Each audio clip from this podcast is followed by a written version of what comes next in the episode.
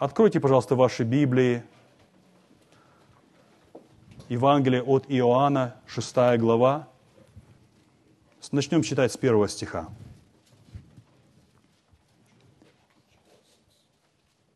После всего пошел Иисус на ту сторону моря Галилейского, в окрестности Тивериады. За ним последовало множество народа, потому что видели чудеса, которые он творил над больными. Иисус взошел на гору и там сидел с учениками своими. Приближалась же Пасха, праздник иудейский. Иисус возвет очи и, увидев, что множество народа идет к Нему, говорит Филиппу, где нам купить хлебов, чтобы их накормить? Шестой стих. Говорил же это, испытывая его, ибо сам знал, что хотел сделать. Филипп отвечал ему, им на 200 динариев недовольно будет хлеба, потому что каждому из них досталось хотя понемногу.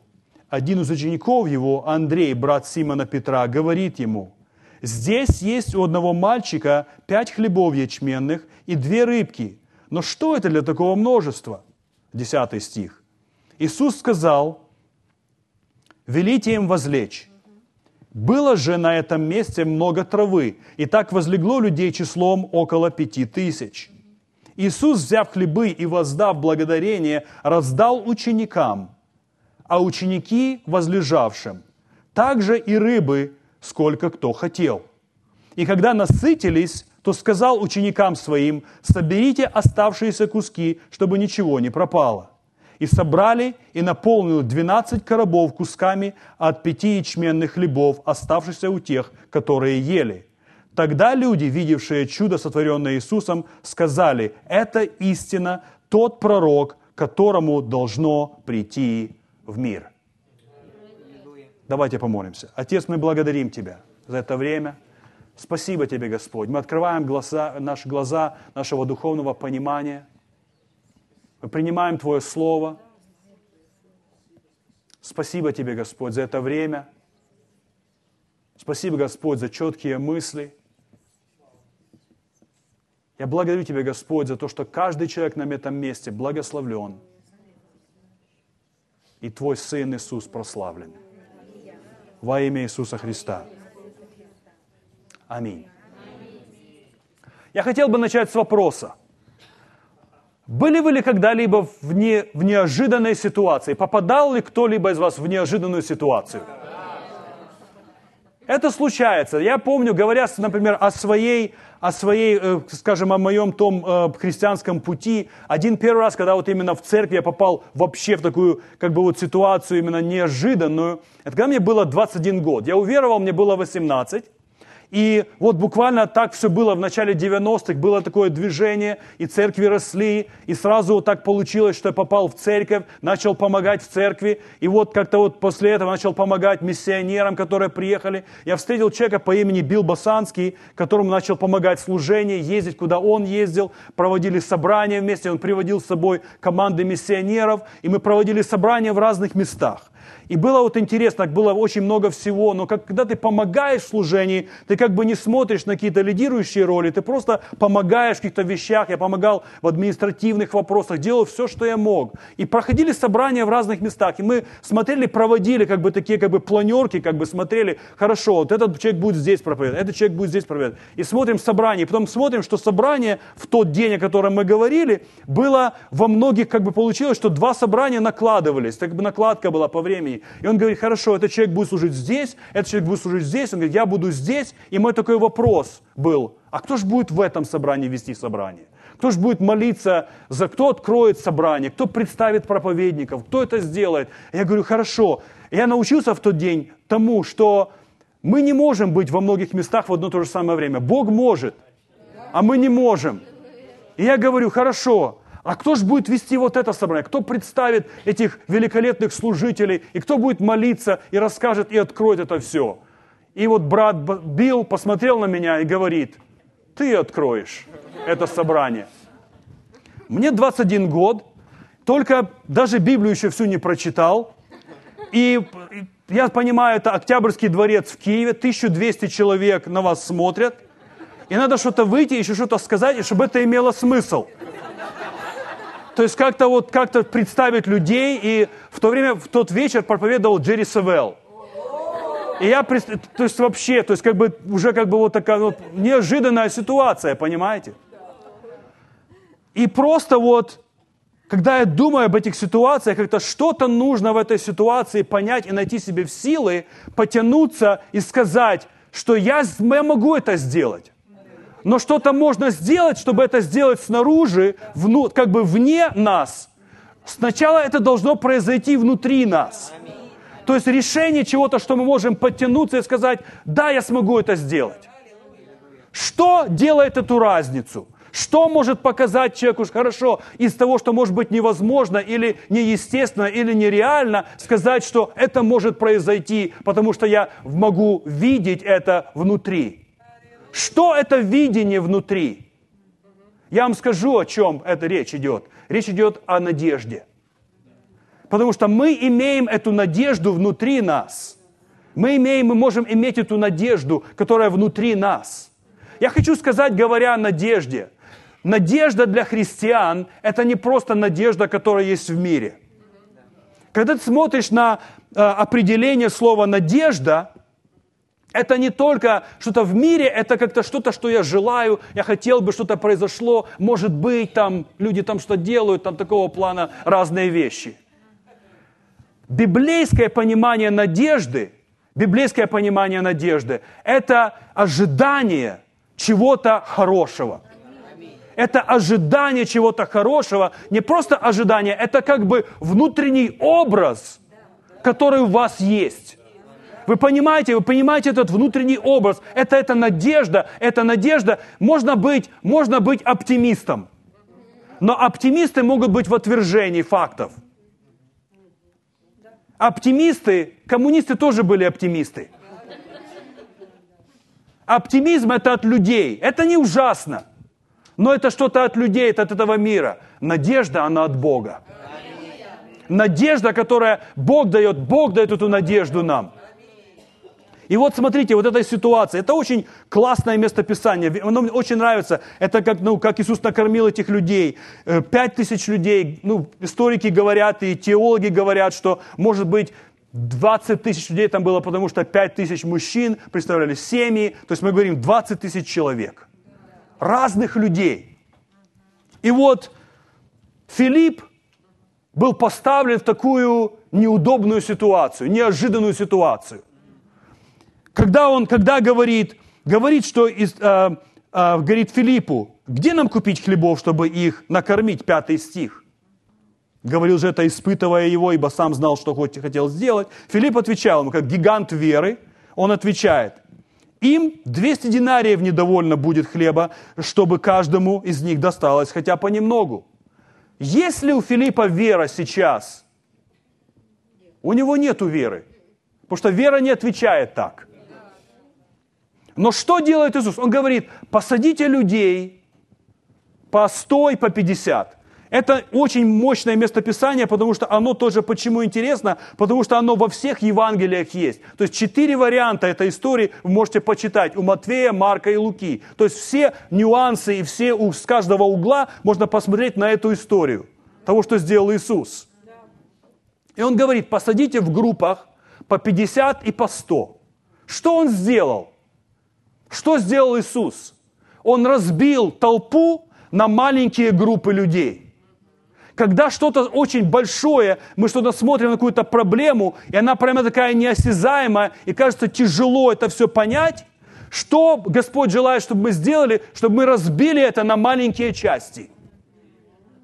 Чтобы появляется надежда, когда эти люди сели на траве, они посмотрели, и у них появился немножко другой образ внутри. Они, может быть, увидели, когда они вместе с семьей сидели за столом.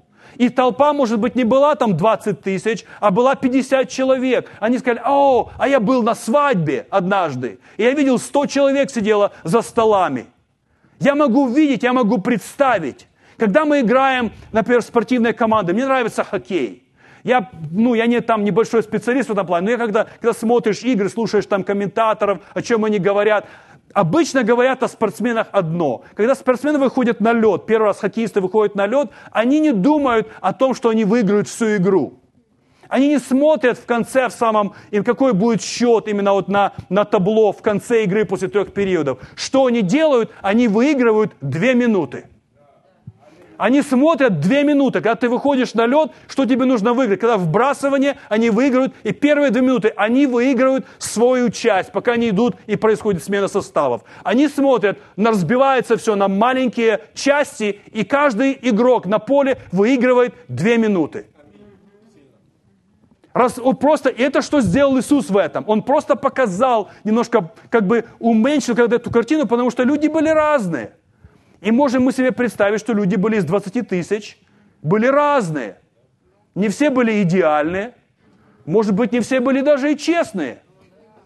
Были люди разные. Когда соберите 20 тысяч человек, вы, там будут разные люди. А Иисус хотел их накормить. Всех. Потому что приближался, приближался праздник Пасхи. Приближался праздник Пасхи. И что он сделал? Что, давайте посмотрим, что он сделал.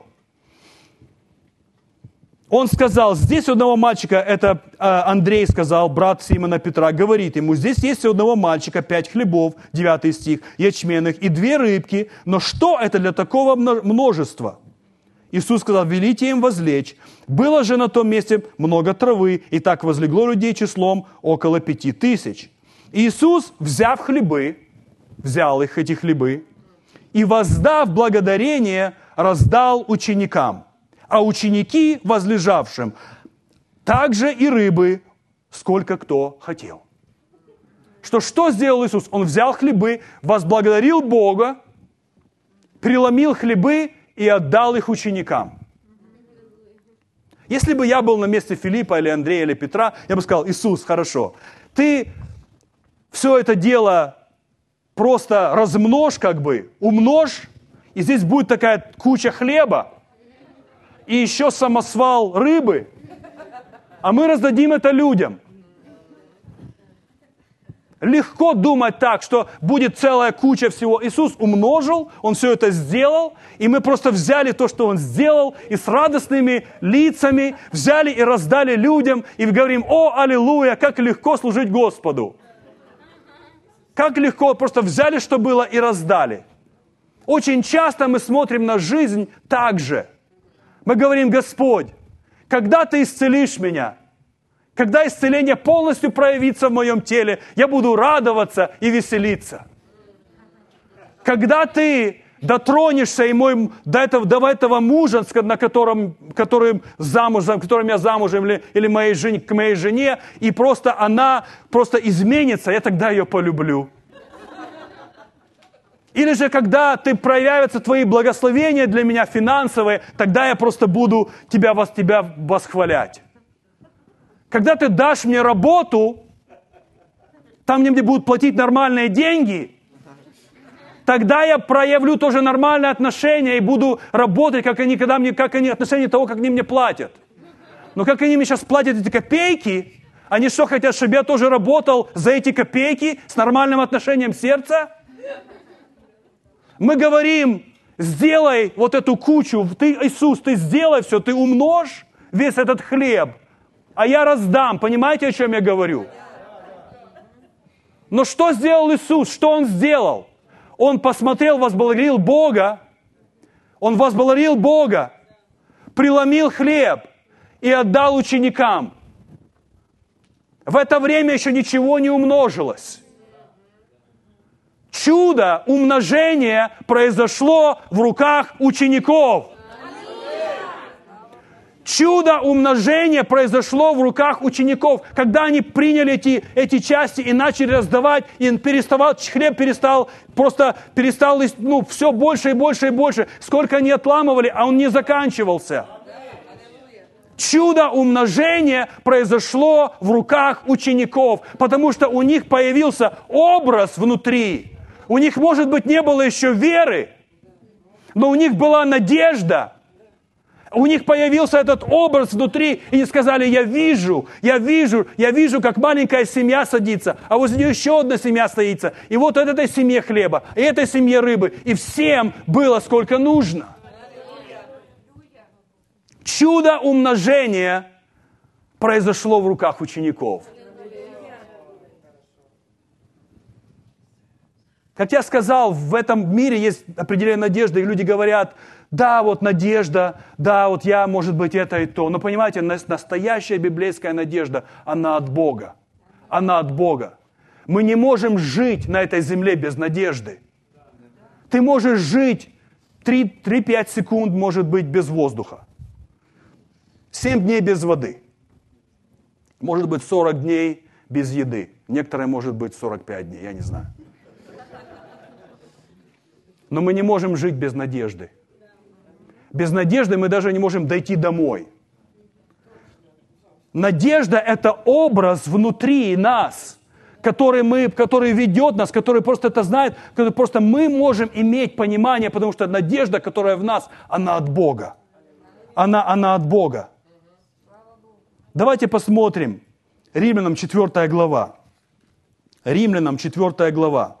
Посмотрим Аврааме. Эта история, она вся есть в книге «Бытия», но мы посмотрим только часть, которая написана в Римлянам 4 главы, 18 стих.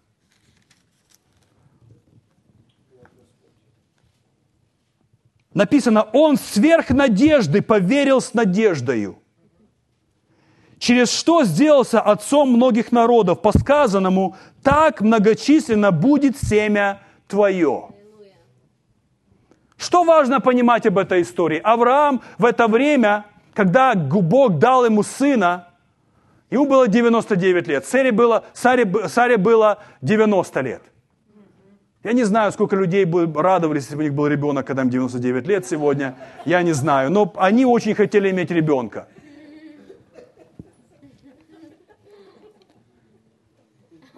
И что произошло? Господь проговорил Аврааму, когда ему было 20 лет. То есть больше 70 лет Авраам ходил на этой земле, и он верил Богу. Он смотрел, он просто имел эту надежду. 70 лет он ходил. И что важно, что очень важно, что надежда, надежда в этом, в этом была, в том, что она была вот соединена с понятием, как говорится, так многочисленно будет семя твое. 70 лет Авраам поставил именно как как бы прикрепил свою надежду к вот этим пяти словам, которые Бог сказал ему, когда ему было 20. Пяти словам, эти пять слов были, были вот эти слова, что он сказал, что так многочисленно будет семя твое. Надежда сама по себе, она нейтральна она как бы прикрепляет нас к чему-то другому. Надежда, она как бы открывает, как прикрепляет и притягивает веру. Надежда притягивает радость. Надежда притягивает любовь. Надежда – это то, что необходимо, это как просто что-то, что стягивает вместе и приводит веру в нашу жизнь, любовь и радость. Как бы нейтральное понятие, но не имея образа внутри, эти вещи не проявятся в нашей жизни, если у нас не будет надежды. Иметь образа – это картина того, что у нас есть внутри. Нам нужно видеть это. Нам нужно видеть это внутри, внутри нас. И написано дальше, что и не измогший в вере он не помышлял. То есть, как бы 18 стих говорит, он сверх надежды, то есть, как бы когда не было надежды, он в надежде поверил. Он нашел, он увидел и не, измог, и не измогший в вере, он не помышлял, что тело его почти столетнего уже омертвело, и утроба Сарина в омертвлении не поколебался в обетовании Божьем неверием, но пребыл тверд в вере, воздав славу Богу. Перед тем, как он видел, что Бог сделал что-то, чудо произошло в его руках. Чудо произошло в его руках, не поколебался. И 21 стих говорит, и будучи вполне уверен, что он силен исполнить обещанное. Авраам пришел в это понимание, как бы именно его образ внутри произошел такой, что он был вполне уверен. Был вполне уверен. Что-то, что произошло позже в естественном, снаружи, сначала произошло внутри. Сначала произошло внутри. Откройте, пожалуйста, в Иеремии 29 глава. Иеремия 29 глава. 29 глава.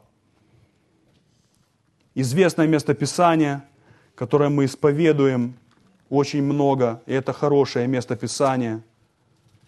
Хотя оно проговорено к людям Израиля, но тоже мы как, мы как часть Израиля, мы тоже имеем право говорить это место и проглашать это место. 11 стих, 29 Иеремия. «Ибо только я знаю намерения, которые имею о вас, говорит Господь. Намерение во благо, а не на зло, чтобы дать вам будущность и надежду. Ибо только я знаю намерения, какие имею у вас, говорит Господь. Намерения во благо, а не на зло, чтобы дать вам будущность и надежду. Господь желает дать нам, дает нам и дал нам будущность и надежду. Что такое будущность? Это конечный результат. Бог дал нам конечный результат. Ты, может быть, не видишь его еще физически. Ты, может, не можешь трогать его еще руками и физическими чувствами. Но мы имеем эту будущность, этот конечный результат. Бог дал нам это. Он дает тебе это. И еще, кроме этого, Он дает тебе надежду. Этот образ, это как чертеж здания – Надежда, которую Бог дает нам, это как чертеж здания. Ты видишь эту картинку, ты видишь, где будут стены, где будут окна, где будет все. Это как чертеж здания, которое у тебя есть. Интересно, когда посмотреть на значение слова в еврейском языке, мы в Ветхом Завете, в, в еврейском языке вот это слово, я не буду пытаться произнести это слово, но это слово «надежда» здесь, первое его значение – это веревка – это веревка.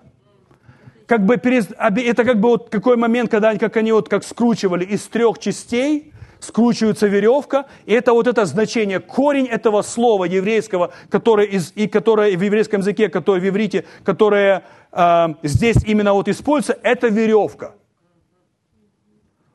И что интересно тоже, в каждом еврейском слове, в еврейском языке каждое слово, как бы корень, корень слова несет какой-то смысл, который, который составляется из трех букв.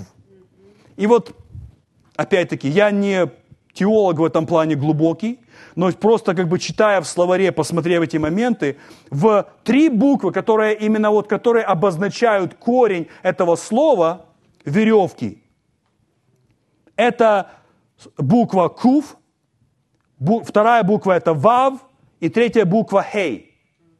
То есть три этих буквы, которые обозначают, как бы, как бы именно утверждают корень этого слова. Что интересно, почему я привел это? Потому что в еврейском языке каждая буква имеет картинку, которая соответствует этой букве.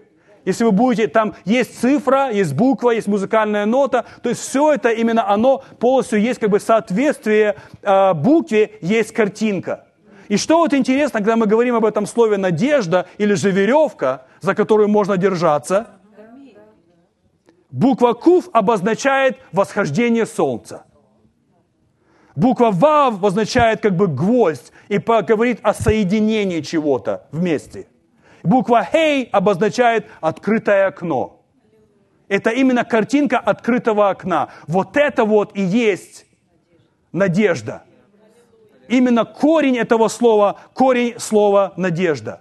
Надежда – это как чертеж дома, который ты видишь, который как восходящее солнце, который гвоздями соединяется и который просто как открытое окно. Давайте посмотрим Римлянам 5 глава. Римлянам 5 глава. Римлянам 5 глава.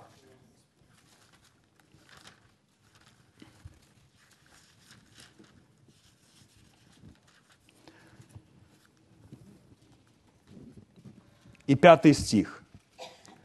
А надежда не постыжает. А надежда не постыжает.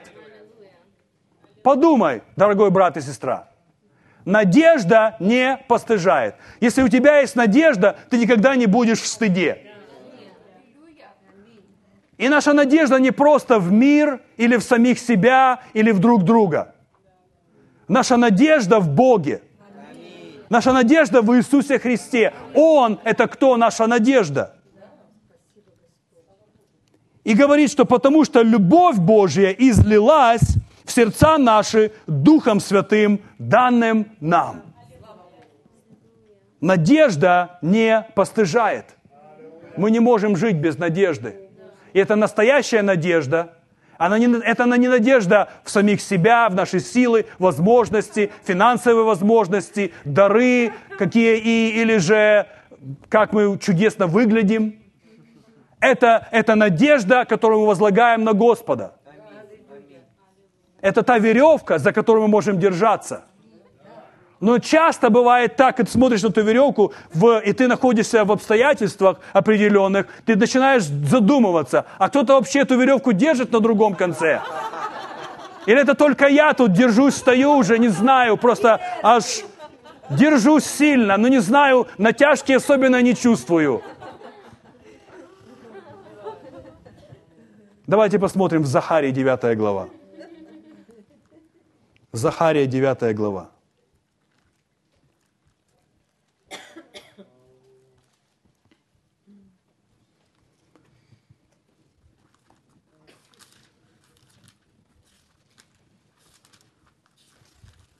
Это одни из тех книг, которые мы не часто находим в наших Библиях. Девятая глава. Не часто читаем. Кто же держит эту веревку на другом конце? Кто же тянет эту веревку на себя? Знаете, как, как когда бывают спасатели, сбрасывают где-то там люди, людей вытягивают – или же, когда вертолет подлетает и, и эту веревку, не просто сбрасывают веревку, говорит, держи веревку, держись, брат, аллилуйя. Но кто-то спускается по этой веревке и подает руку, и вытягивает тебя, и поднимает на этот вертолет. Девятый стих девятой главы говорит, «Ликуй от э, дщерь Иерусалима, все царь твой грядет к тебе, праведный и спасающий, кроткий, сидящий на ослице и на молодом осле, сыне подеремной. О чем говорится здесь? Это, это мессианское э, пророчество, которое было дано, э, дал, дано из, людям Израиля за 400 лет до того, когда Иисус пришел на эту землю. И, это, и как бы в этом, в этом послании Господь говорит своему народу, что я помогу тебе, я сделаю, я разберусь с твоими соседями. Говорится о Сирии, о разных странах, которые были здесь. Я разберусь с твоими соседями. Я в конце все это решу. Но тебе, говорит, я, я, к тебе придет Спаситель. Какие-то вещи уже произошли, какие-то вещи еще произойдут в этом, в этом, в этом месте Писания но говорит, царь твой грядет к тебе. Царь твой грядет к тебе. В естественном, давайте посмотрим. Когда, когда мы, например, хотим пойти к кому-то важному, к царю, к президенту, к депутатам, очень редко депутаты приходят к нам. Невозможно практически, чтобы цари или президенты пришли к нам. Как вы поживаете сегодня? Обычно мы идем к ним, если нам что-то нужно. На земле хороших царей нет. Люди верят в хороших царей, люди пытаются верить, они как бы пытаются думать, что вот этот придет, даст нам пенсию, зарплата повысится, коммуналка упадет, и все станет классно, просто раз, и все стало классно. Хороших царей не бывает. На земле ко всем царям нужно ходить. А царь, который у нас есть, который держит другую часть этой веревки, он говорит, он придет к тебе. Он придет. Нет такого другого на земле, такого царя нет. Один царь, который сказал, я иду к тебе, я спускаюсь по этой веревке, я беру твою руку, и я вытягиваю тебя из ситуации, в которой ты находишься.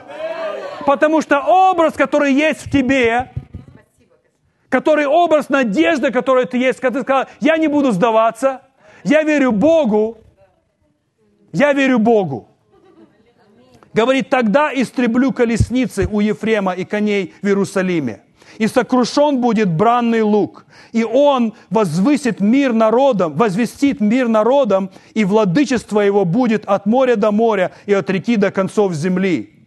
А что до тебя ради крови завета твоего, обещание, которое не может быть не исполнено, я освобожу узников твоих из рва, в котором нет воды, это представляет всякую нужду, проблему, тюрьма, ско, быть скованным любыми проблемами, которые только могут быть. Ров без воды. Иосиф был в такой ситуации, безвыходной ситуации, как просто ров без воды, когда он не мог выйти сам. Бог говорит, я освобожу тебя. Я освобожу тебя. И говорит дальше – в 12 стих. «Возвращайтесь на твердыню вы, пленники надеющиеся». В английском говорится «пленники надежды». Что теперь возвещаю? Воздам тебе вдвойне. Возвращайтесь на твердыню вы, пленники надеющиеся, пленники надежды. Что теперь возвещаю? Воздам тебе вдвойне. Я никогда не был узником, но что я могу сказать одно? Невозможно сидеть два срока в разных тюрьмах в одно и то же самое время. Ты только можешь быть, как я начинал эту историю с того, что мы только можем быть в одно время, в одном месте. Бог может быть везде, всегда, в любое время. Мы можем быть в одно время, в одном месте. Ты не можешь быть, ты не можешь быть узником в двух, трех, четырех тюрьмах в одно и то же самое время. Что я хочу вам сказать, дорогие, сегодня вечером? Если ты будешь, если ты станешь узником надежды, ты не будешь, не можешь быть узником чего-либо другого. Если ты будешь сегодня узником надежды, ты не можешь быть узником депрессии, ты не можешь быть узником проблем, ты не можешь быть узником неверия, ты не можешь быть узником болезней, ты не можешь быть узником нищеты, ты не можешь быть узником ничего другого, если ты являешься узником надежды. Возвращайся, возвращайся в твердыню Божью. Поднимитесь, пожалуйста.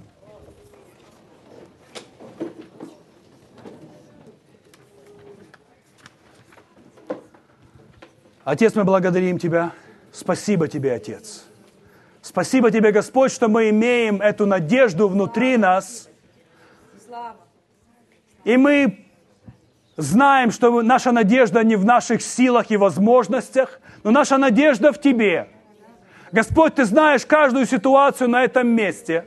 Ты знаешь все, Ты знаешь глубину наших сердец.